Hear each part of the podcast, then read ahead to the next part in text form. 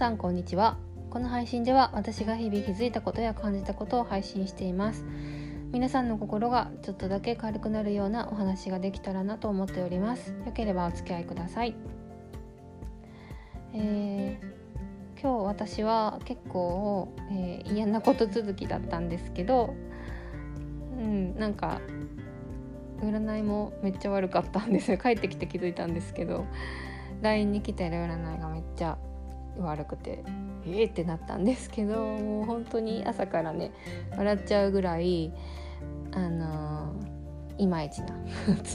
ことが起きてましたがそういう日はもうダッシュで家に帰ってきてダッシュでお風呂入って好きなもの食べてゴロゴロするという感じです。はい、極力もう余計なこと考えないようにしてパワーチャージをしたいっていうふうに思ってます。はい、で今日お話ししようと思っているのは、えー、移動時間の、えー、大切さというか、はい、そういった話をしたいと思いました。えーうん、皆さん移動するの好きですか？どんな質問ですかって感じなんですけど、えー、車で、え、自分で運転して移動するだったり、え、飛行機に乗って移動する。あと電車バス。とまあ自転車とか歩きでもいいんですけど、えー、その移動時間っていうのが私は大好きでした。えーと、今はコロナになったので全然そういうね機会も減ってしまったんですけど、えー、若い時就職活動をしている時とかはもう東京大阪地元を何往復もしてましたし、えーえーとですね、就職してからも一人旅とかしょっちゅう行ってたので、まあ、フラッと行っちゃうんですよ県外とかにね車に乗って行っちゃうんですけどそういう何回も移動時間がありました。で、あのー、その、えー、移動先に行くっていうのも大きな目的なんですけど私的にはその空白のなんかどこにも属していない時間っていうのがすごくありがたくて大好きだったんですよね。何が良かったかなっていう思うとですね思い返すと、うん、例えば例えばバスで移動するとしたら、まあ、座ってゆったりと自分の好きなドリンク好きなお菓子とかおやつをチョイスしてセレクトしてで一緒に乗り込んでですねで好きな音楽をひたすら聴いてで、えっと、窓の外を見て。窓際はマストなんですけどであの外をずっと見てそれだけでも楽しいですし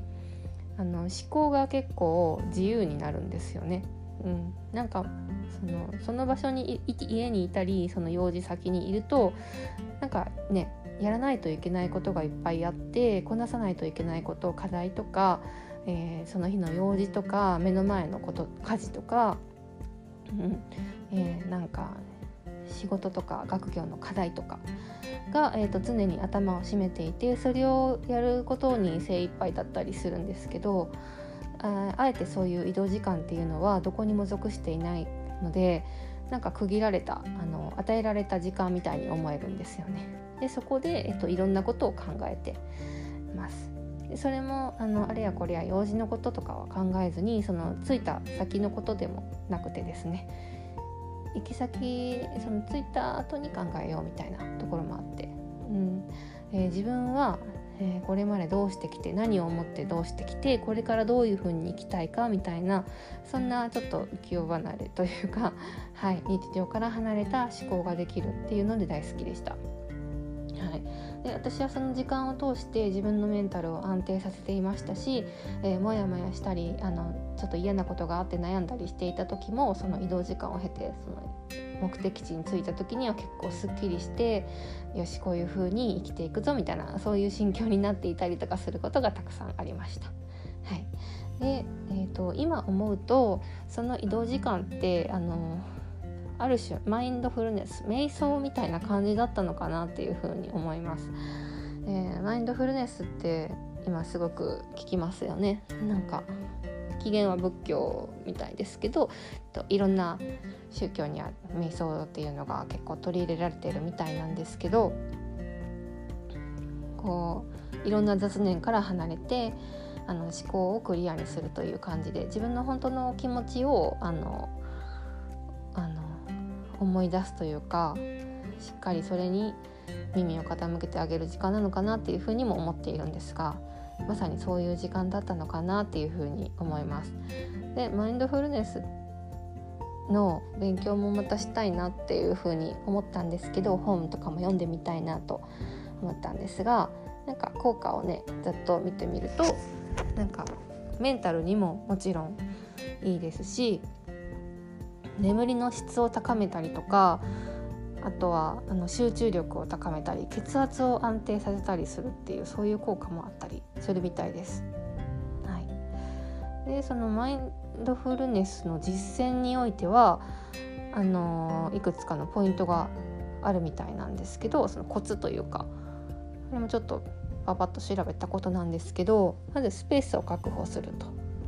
えー、リラックスできる場所部屋。確保するあとの時間を作るということですね。うん、頭を空っぽにして呼吸だけに集中する時間とか